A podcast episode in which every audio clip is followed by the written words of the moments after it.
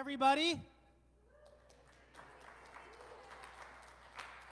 I know some of you had a hard time saying goodbye to 2021 or 2020, but 2021 is here and good things are ahead, right? That's like what we do as Christians.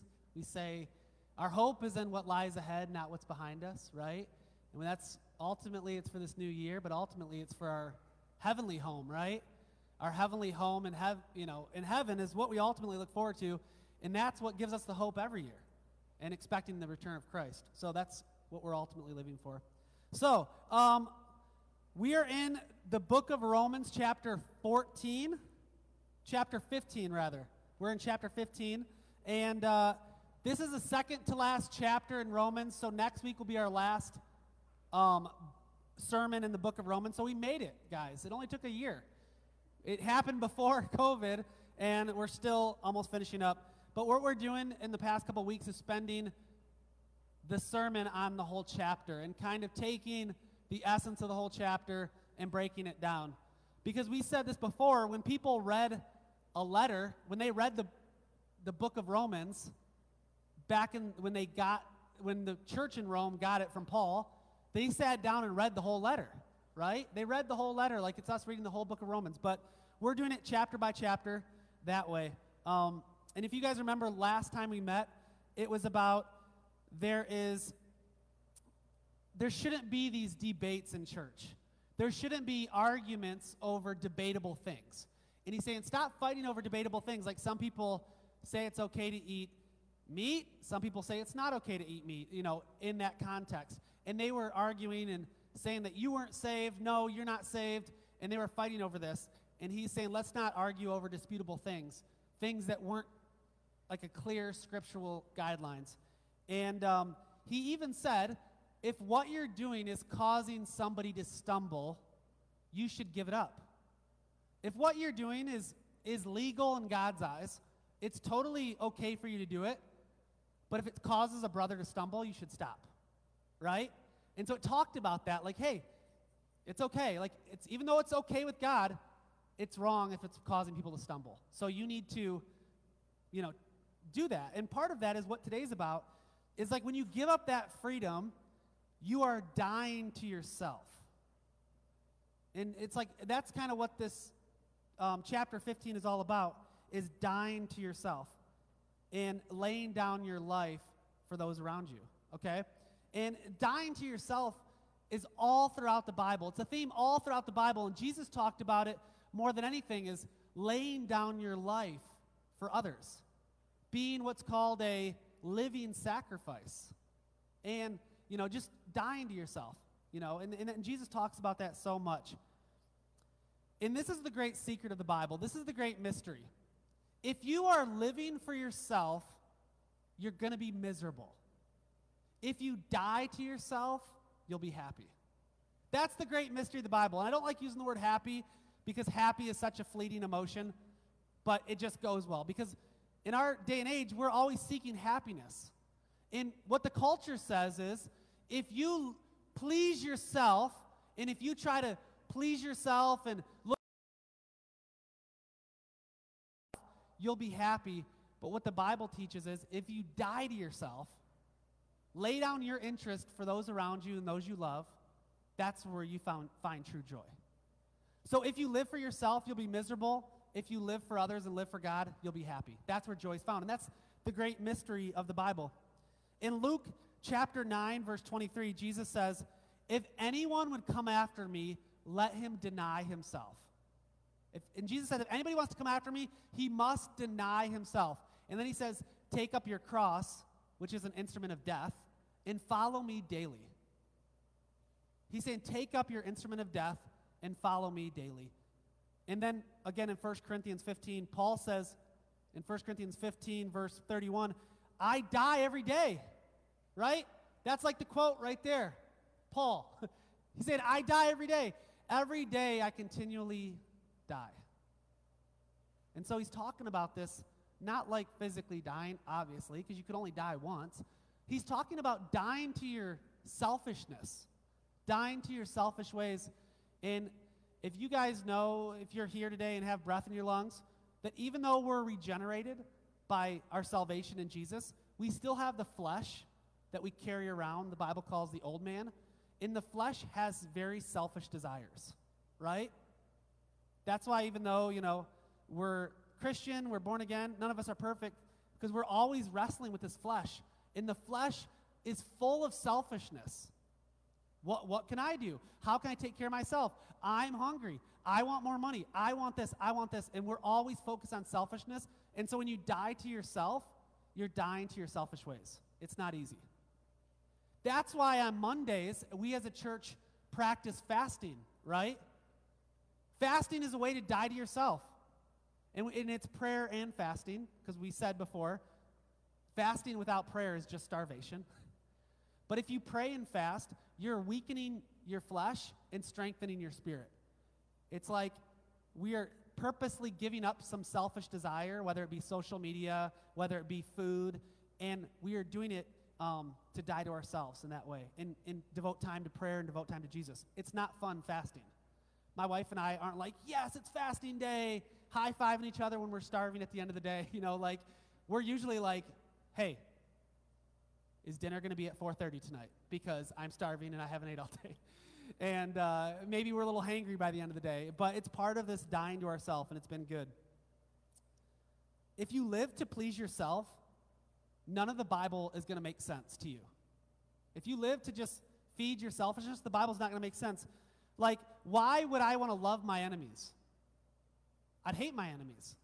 They're out to get me. The bible says love your enemies and love and love those who persecute you. Why should I give? Why should I give to charity? Why should I tithe to the church? Why should I do that? I earn that money, and if I keep that money, I can build up my own empire. So why would I give it away? It doesn't make sense. And so, with that theme in mind, um, today I'm going to give you three practical ways that you can die to yourself, found in Romans. Three practical ways you can die to yourself. Okay, so we're going to start in Romans 15, verse 1. It says this Paul continues after he did this whole, you know, spiel from last week in verse 14. He says this We who are strong ought to bear with the failings of the weak and not to please ourselves. Each of us should please our neighbor for their good, to build them up. For even Christ did not please himself, but as it is written, the insults of those who insult you have fallen on me. For everything that was written in the past was written to teach us, so that through the endurance taught in the scriptures and the encouragement they provide, we might have hope. May the God who gives endurance and encouragement give you the same attitude of mind toward each other that Christ Jesus had, so that with one mind in one voice, you may glorify the God and Father of our Lord Jesus Christ. So he's saying, those of you who are mature in your faith need to bear with the failings of the weak, okay? And so he's not saying strong and weak. It's nothing to do with physical. It's saying those of you who are strong in your faith need to come along and have grace for those that are weak in the faith or immature in their faith or new in the faith and all those things. It's like you need to bear with the failings. If they fall short, be there with them. If they stumble, help them up. Bear with the failings of the weak, you who are strong. So he's saying, do not use your maturity in Jesus to lord it over people, to be self serving. Do it to like help those that are weaker and build them up. And you know, today's about dying ourselves, dying to ourselves. Remember, if you live for yourself, you'll be miserable. If you die to yourself, that's where true happiness is found. And so, again, dying to yourself, you might be struggling with that theme. And some of you might be like, what does that mean? How does that look like? In a very practical sense, there's two, there's two ways we die to ourselves. And before I get to my three ways that you could practically die to yourselves, there's two times that we die to ourselves. Number one, dying to yourself is a one time event. Oh, I'm not to this point quite yet. Um, that's actually in a minute. But what it says is there's two ways that you die to yourselves. The first time we die to ourselves is when we accept Jesus as our Lord and Savior. Everybody, right, remembers the time when you got saved? Every time, everybody remembers the time that somebody told you about Jesus. Maybe you were only five years old and you got saved. maybe you were a teenager, maybe you were in your 20s or 30s, but we all remember the time we got saved. And when we got saved and accepted Jesus as the Lord and Savior, we had to make a choice to die to ourselves. It cost us something to get saved, right? It cost us all something. We have to die to ourselves, ask forgiveness of our sins. As Brian said earlier, repent of our sins and turn from our evil ways. You know, I got saved when I was 15 years old, and I was a, um, a fr- going into my freshman year of high school when I got saved. My family never went to church. Um, I was kind of like that rebel kid who didn't know anything about Jesus. And I went, my friends got me to go to a summer camp, a Christian summer camp. And they shared the gospel with me, and that's how I got saved. But I remember before I accepted Jesus, I had a few struggles that I really, I really pondered if I wanted to follow Jesus or not. And I'll tell you why. You might find this funny. I was 15 years old, and you guys know 15 year old boys are filled with hormones. Like, I had, I was going into high school, and I had aspirations in high school. I wanted to be like, you know, all those like teen movies like American Pie and stuff? Like, that was me. Like, I wanted to be that. I wanted to have a checklist of girls, and I wanted to beat out my friends to be the first one to lose their virginity.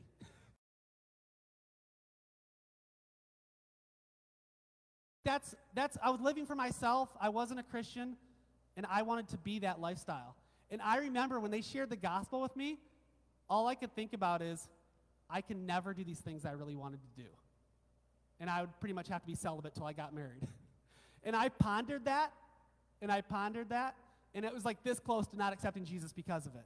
And I said, okay, I'm going to accept Jesus. And I did it, and that was like the hurdle in my mind as a 15 year old boy. right? Like we all have these hurdles. And I died to myself in that way. And, you know, and it, so that's the one time dying to ourselves when we come to Jesus and accept Him, and it costs us something. The other way we die to ourselves is every day. As we already read that verse, like Paul says, I die every day. Does any parents here can relate to I die to myself every day? yeah? Joel, Ashley's husband's back there with the baby, like, yeah, yeah. Like, I see somebody with a baby, and I know that person dies to themselves every day. Because you don't want to get up at 3 in the morning to wipe a baby's butt. You don't want to deal with a puking kid at 1 in the morning. You don't want to, when you're dog tired at the end of the day, to play with your kids out back, right? It's just like, I'm tired. You know what I really want to do? I want to sit on the couch and look at my phone for the next three hours and eat dinner and go to bed because I'm so tired. But I'm like, I am not living for myself, I'm living for my kids. And if you're married, anybody here married? You realize in the first five minutes of marriage that you cannot live for yourself anymore? You live for somebody else? Can't leave the toilet seat up anymore. You can't go golfing every night. You can't kill zombies on Xbox for five hours a day because your wife don't like it. And you die to yourself every day. And it's like, so when I truly say, she, my wife says, Where do you want to eat? I'm saying, the correct answer is, No, honey, where do you want to eat tonight? Because it doesn't matter where I want to eat. and I live this way. I mean, as a married couple, you know that we're two sinners with flesh that are selfish. And so if a mar- two married couples, if a married couple like they don't die to themselves, their marriage isn't going to work. Right? I don't want to do this. But if I do it for my obedience to the Lord and for my wife, I'll be happy. We lay down our lives. And wives, we lay down our lives for our husbands. And you do that because it's dying to yourself every day. Guess what? If you serve anywhere at Jericho Road Church, it's dying to yourself, right? We can say that, hey, like, come serve, you know, at the at the um, the parking ministry. Okay, what's the appeal? You're out in the cold, they're out in the rain, they're, you know, slipping on ice, they're out there when it was 100 degrees. But they're doing it because they're dying to themselves and helping people get to church and they're being a friendly face. Nothing about the parking lot ministry is self serving, right? It's all about other people. Kids ministry. Why do we serve in the kids ministry? We miss church. We don't get to see our friends Sunday morning. You know, kids are screaming, kids are going crazy down there sometimes. we don't do it for ourselves because it's fun. We do it because of our obedience to Christ. And because of that, He gives us joy, right? You see the sparkle in the kid's eyes, and that gets you charged up, and a kid starts to pray, and that gets you charged up, and you know, you it's a we die to ourselves. Everything we do, greeting, like all this stuff is fulfilling, but at first it's dying to yourself. And and that's kind of like the dying to yourself every day. So now that I laid some more foundation, I'll get into the three ways we die to ourselves, um, found in this in these in these verses. But um, could you guys actually go back one more slide? because this goes into the next one. It says, We who are strong ought to bear with the failings of the weak and not to please ourselves. Each of us should please our who? Who's our neighbors? Is it talking about our neighbors next door? Not necessarily. He's talking about anybody around you. Anybody. That coworker who's annoying that you sit next to every day or used to sit next to before COVID. That person is your neighbor. Your neighbor neighbor is your neighbor. The person behind you in the pew behind you is your neighbor. So we're not to please ourselves, we're to please our neighbors for their good. To what? To build them up. To build them up. Build them up. Like, that's what we should do. So the first one, the first way to we die to ourselves is to focus on building others up. That's one practical way. And so you personally can focus on building up others, not yourself, building them up, up others. And so it talks about bear with the failings of the weak. So when somebody fails, what what's our response in J Road, in Jericho Road Church? What's our response when somebody fails? Is it to kick them when they're down? You know, they say this the church is so good at shooting their wounded. They're the only army, God's army is the only army that shoots their wounded. Because somebody fails, the first thing we want to do is kick them out. We want to we want to have they they messed up. He's saying, bear with the failings of the weak. Pick them up, dust them off, and build, build, build them up. Hey, you could do it. We talked about this. Like when we rebuke somebody, it's not a cuss word. Rebuke somebody is to build them up and love them and show them that there's a better way. Show them that there's a better way.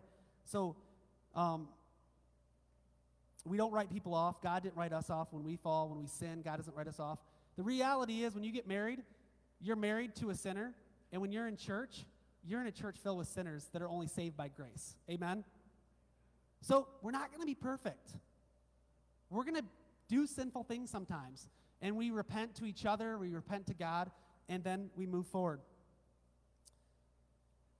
And so we pray for them, encourage them. And then he goes on to say, even Christ did not please himself. So it's saying, you need to stop being selfish you need to live for others and die to yourself. Because why? Because God, when He came to earth in human form as Jesus, He didn't even live, live to please Himself. He didn't set up a throne and people worshiped Him. When Jesus came the first time 2,000 years ago, He washed people's dirty, nasty feet. He scrubbed between their toes, His disciples. And He was a sinless, perfect God. So the Son of Man wasn't selfish, He died to Himself and served served others. So if you commit to selfishness and commit to living for yourself, you're saying that you're better than God. You're, because God, when He came, He didn't die to Himself. And so there's blessings that come out of obedience. We always say this, but when you obey God and you receive blessings, many blessings. And I know the church doesn't want to talk about this a lot because we think of blessings in the term of like money. Like, I'm not saying if you serve God, you're going to be blessed financially. But there's bigger blessings than money, right? Money isn't a blessing all the time. It's not. There's bigger blessings. And so it says here that there's two blessings that come from this verse when you die to yourself. It says that you will receive encouragement and endurance from the word. So when you read the word, you'll receive encouragement. And it's not just like, hey, you can do it, good job. Encouragement is what gets you through the day. Encouragement is like the opposite of depression. When you feel encouraged, you feel empowered, and that's something that can only come from God. And the other thing is endurance endurance to keep going. This is the blessing He gives. I don't know about you, but money isn't a good blessing. Do you want to know why? Because anybody can give you money, right? You could win money on a lotto ticket. Your boss can give you more money, but money doesn't bring encouragement. Money doesn't bring hope. Money doesn't bring endurance. God gives you blessings that only He could provide. And any rich person will say it's better than money. It says, pray for the same attitude. If you want something to pray about this week, pray for the same attitude that Christ had when it comes to others. Pray that you look at other people the same way Christ did. He says, pray for that same attitude that Christ has, who he did not please himself. And the sad reality is, as we said, if you live for yourself, you'll be miserable. If you die to yourself, you'll be happy. If you live for yourself, you'll destroy everybody around you. Did you know that? If you live for yourself and say, hey, I'm going to be about me, I'm going to try to live my best life, you know, they say on MTV, you know, do what makes you happy. You know, I don't know if MTV might be an outdated reference. They say on YouTube or Snapchat, I don't know. What's like, I don't even know if there's a newer one than Snapchat. Tinder, I don't know. Tinder, Tinder's before my time. I was married before Tinder came out. Thank the Lord. Um, so it's saying if you live to please yourself, you will destroy people around you. It's not going to get the results. Do what makes you happy. If something makes you happy, go for it. That'll destroy everybody around you spouse, kids, friends because you're living in a vacuum that only serves yourself. And God wants us to serve others. Okay, next one. We're going to read verses 7 through 13. He goes on to say, Accept one another, then just as Christ accepted you, in order to bring praise to God. For I tell you that Christ has become a servant of the Jews on behalf of God's truth, so that the promises made to the patriarchs might be confirmed, and moreover, that the Gentiles might glorify God for his mercy. As it is written, Therefore I'll praise you among the Gentiles. Here it goes into four Old Testament verses here. It says, Therefore I'll praise you among the Gentiles. I'll sing the praises of your name. And again it says, Rejoice, you Gentiles, with all his people. And again, praise the Lord, all you Gentiles. Let all the people extol him. And again, Isaiah says, The root of Jesse, who is Jesus, will spring up, one who will arise to rule over the nations. In him, the Gentiles will have hope. We talked about this last week. Gentiles is anybody who's a non uh, Israelite or a non Jew. So we're all, for the most part, Gentiles. So in Christ, all the Gentiles will have hope. And then Paul goes on in verse 13 May the God of hope fill you with all joy and peace as you trust in him, so that you may overflow with hope by the power of the Holy Spirit. So the second way we die to ourselves is accept people who are hard to accept. This is a good one for the church to write down, to pray about, because not everybody is easy to accept. In this verse, isn't written, you know, when it's saying accept those, it's saying don't accept those that are easy to accept. You know what I mean? Accept those that are the hardest to accept. Because it says in verse 7 accept one another just as Christ has accepted you. In, again, he talks about the Romans to the Jewish, the Jews and the Gentiles because they were living together in the same church, they weren't getting along. And for the Jewish Christians, it was hard to accept the Gentiles. They did weird things, they had weird rituals, they were different people, and they were hard to accept. So he's saying, just accept them as I have accepted you. And we as a church need to love those people that are really hard to love. You know, those people that require extra grace to love them, God will give you extra grace to love those people. And God wants us to love those people. The other opposite of this is favoritism. Remember when it says in the Bible, when somebody comes in your church and he's wearing nice clothes, in fancy jewelry, in Jordans, in a Rolex, in a Mercedes, and you say, hey, hey, come here. Hey, let me give you a tour to the church. Hey, let me show you around. And then when somebody comes in in ragged clothing, you're like, hey, uh, the, the back pew's there. Um, and you know what? Uh, d- don't stay too long. You know? It's like we do this in our mind because we have the flesh. We gravitate towards people that are easy to love and wealthy and all these things, and we sometimes shun the ones that are harder to love. And what we don't realize is we are the ones that are hard ones to love, right? Like that's what we need to keep going back to. If you think people are hard to love and you're like, oh yeah, I'm thinking of him, think of yourself and how hard you are to love. We're no peaches. like we're not all, is that that's the right term? We're no peach, I should say. we're no peach. Jesus accepted us in all of the bad stuff we did. He forgave. And he didn't accept us into his courts because we were such good people. He accepted us despite the fact that we're evil, wicked sinners and for, chose to forgive us of all of our sins. Amen? And so when it comes to people that are hard to love, it's like, think about us. Jesus accepted us. All our mess, all our stuff. He forgave us. And He wants us to do the same for others. So that's one way we die to ourselves is to accept those that are hard to accept. We oftentimes look at ourselves with rose colored glasses. I know, like, we do this so much. We look at ourselves and give ourselves the benefit of a doubt, and we look at others critically. We need to start looking at others the way other people's moms look at them, right? I know how your moms talk about you. They're the best person ever, they're the greatest. I, you know, you've all watched documentaries on Netflix, like Making of a Murderer type documentaries.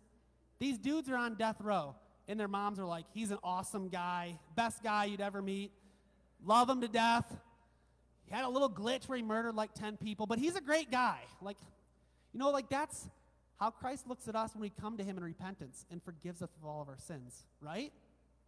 And we look at ourselves and our people so favorably, and that's how we should accept others and love them and care for them. Christ did not receive us because we're perfect. And in the same way, the blessing of the first section was encouragement and endurance. There's a blessing in the second part, and I don't know if you caught it. Um, can you guys go back one verse, please? I know I'm just having you guys hop around. Here's the blessing. If you're reading scripture, this is the verse you underline. May the God of hope fill you with all joy and I don't know what about you, but there's nowhere in this world you can go to for joy and peace other than Jesus Christ. Amen? Like, the Bible is it. The Word of God is it. God's it. Like, you can't go anywhere else for joy and peace. And many of us look for it in other places. We look for it in other places. In some of us, even during this election season, have bought the lie that if the person we voted for gets in office, I'm going to have peace. You're not. If the person I voted for gets in, I'm going to have joy. Joy and peace don't come from these other things, they only come from our relationship with God. Amen?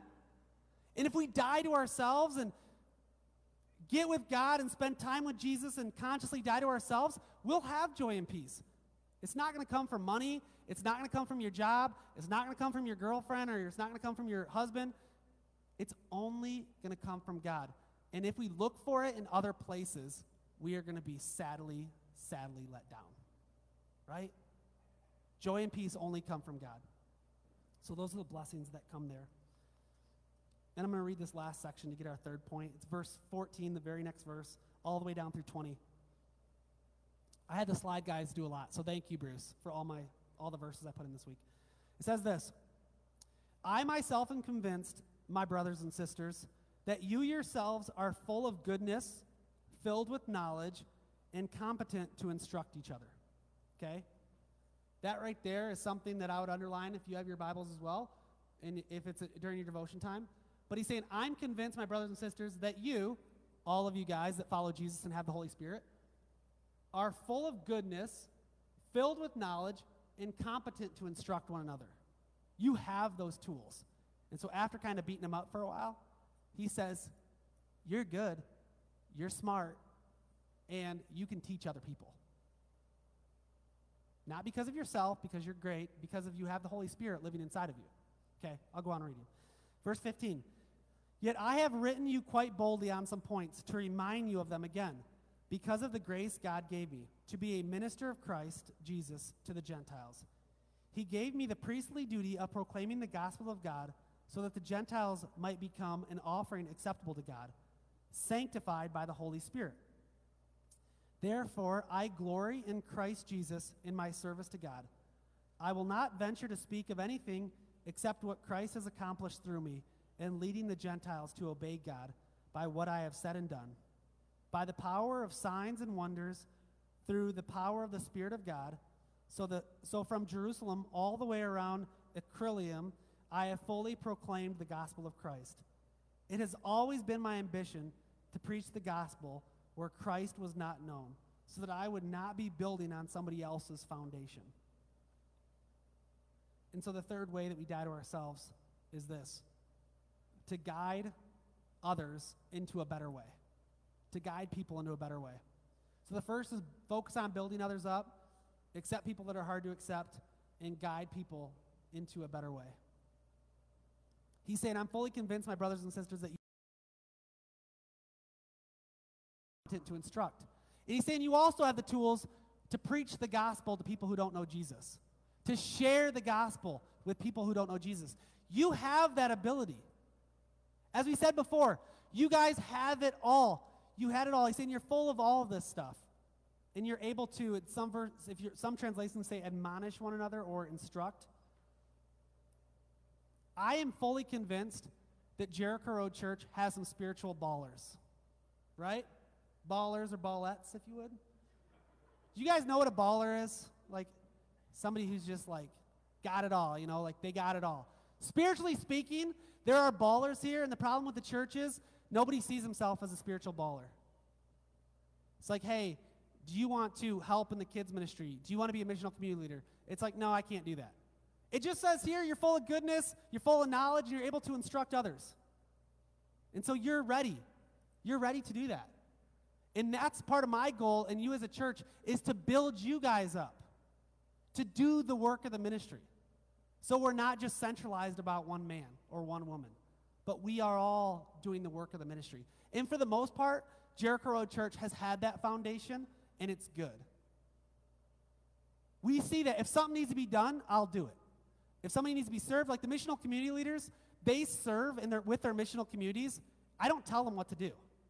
I don't, they don't have to get permission. I don't tell them what to do. They go out and serve in different places because they're able to. And it's good. And, a lot of times they can do it better than me and the staff here at J Road. And saying, You have it all. Most of you guys don't know this, but most of you are filled with knowledge. Number one, again, you have the Holy Spirit, but most of you have sat through 5,000 sermons, right? You've sat through 5,000 sermons. They're in your brain somewhere. They're there, and you have what it takes. And God, uh, and you read God's word every day. As we said, I hope you guys have set New Year's resolutions that were meant to draw you closer to Jesus, like reading your Bible every day or praying every day. I hope you guys set those New Year's resolutions in motion. If you're a few days behind, that's okay. Get on it because Jesus wants to spend time with you every morning. And I have to say this, you know, part of this section here is saying you're able to instruct others and admonish others. We talks about instruct, rebuke. Oftentimes it gets weird in the church if you have to correct another person. I don't know if you guys do that. If we are truly being the church, once in a while, we'll have to talk to a brother or sister and lovingly show them there's a better way. Hey, what you're doing is not good.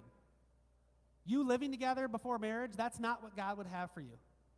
You doing this is not what God wants. Like, you know, God doesn't want you getting drunk every night. Like, that's what we're supposed to do as the church. And listen, if you don't want somebody instructing you, then you shouldn't be in the church. Because it says the church should be building each other's up. And if you value your anonymity, if you value your privacy, and you don't want anybody speaking into your life, the church isn't the place for you. Because we're called to build each other up and spur each other on in love, right? And we should be open to receive that. I'm open to receive it. I have an elder team of, of guys that I meet with every other week, and they have full permission to call me out if I do something stupid or, you know, instruct me. And if I if I get defensive and say, the heck with you, then that's a sign of my pride not being open to instruction. And it's the same with all of us. We got to be open to God speaking to us through other people. And that's what the good thing is. And lastly, with instructing others in this last part, like you have all the tools you need to be a baller for Jesus. is to proclaim the gospel. Jericho Road Church's mission is to reach the lost, equip the found, and send the willing. And so part of that in 2021, we should be sharing the gospel. That's why we have the mission card, so you could write down when you share the gospel, so we can celebrate that and try to beat out last year's numbers of sharing the gospel. I'm really not concerned with how much money we bring in. I'm more concerned of how many people we bring into the gospel, right? I'm more concerned about how many people get saved this year than how much money we bring in. I'm more eh, like consumed with reaching our neighborhood. I'm more consumed with these things. And so you guys have all the tools necessary to share Jesus with your friends and family. The reality is, if we do, if people die without putting their faith in Jesus Christ, they spend eternity separated from Him in a place the Bible calls hell. And that should be a wake up call for all of us to be to sharing the gospel and, and teaching, sharing whoever on the bus or I don't know if anybody rides the bus anymore, but on the bus or, you know, when we go get our haircut or when we do this, sharing Jesus. Because the Bible says Jesus could return at any minute, right? Jesus could return right now. He could return on the way home. And whatever opportunity you have to share Jesus with your loved ones and neighbors, we need to do that. And he's saying you have everything you have necessary. So that's my encouragement for you this week is to die to yourself, build others up, accept those that are hard to accept, and show others a better way, guide others into a better way. And if you are here today and you feel like I haven't even really died to myself in salvation, I'm still holding something back from Jesus, now is the day that we give our hearts to Jesus. That's the one time dying to yourself, and that's the most important time. Is you come to Jesus and say, God, forgive me for all my sins. I repent for my sins and I turn to you. And then we become saved and we get in the church, we read our Bibles, and we serve and, and do those good things. That's the first thing. And the next is we die to ourselves every day. And what that is, is surrendering ourselves.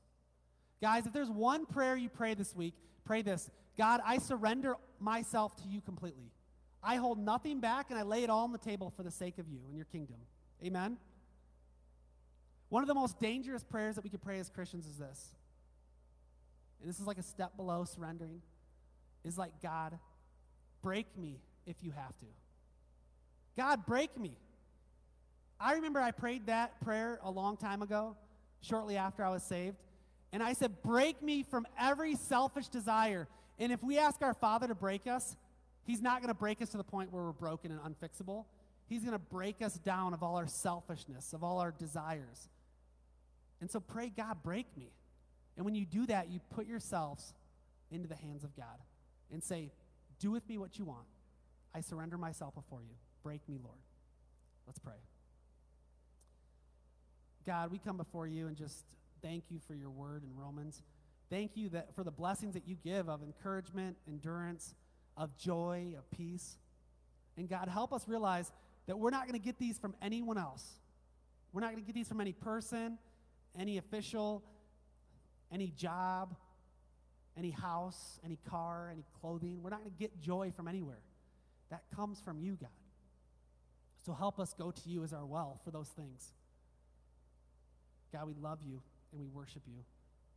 God, I surrender myself to you, and I pray that we as a church individually surrender ourselves to you every day.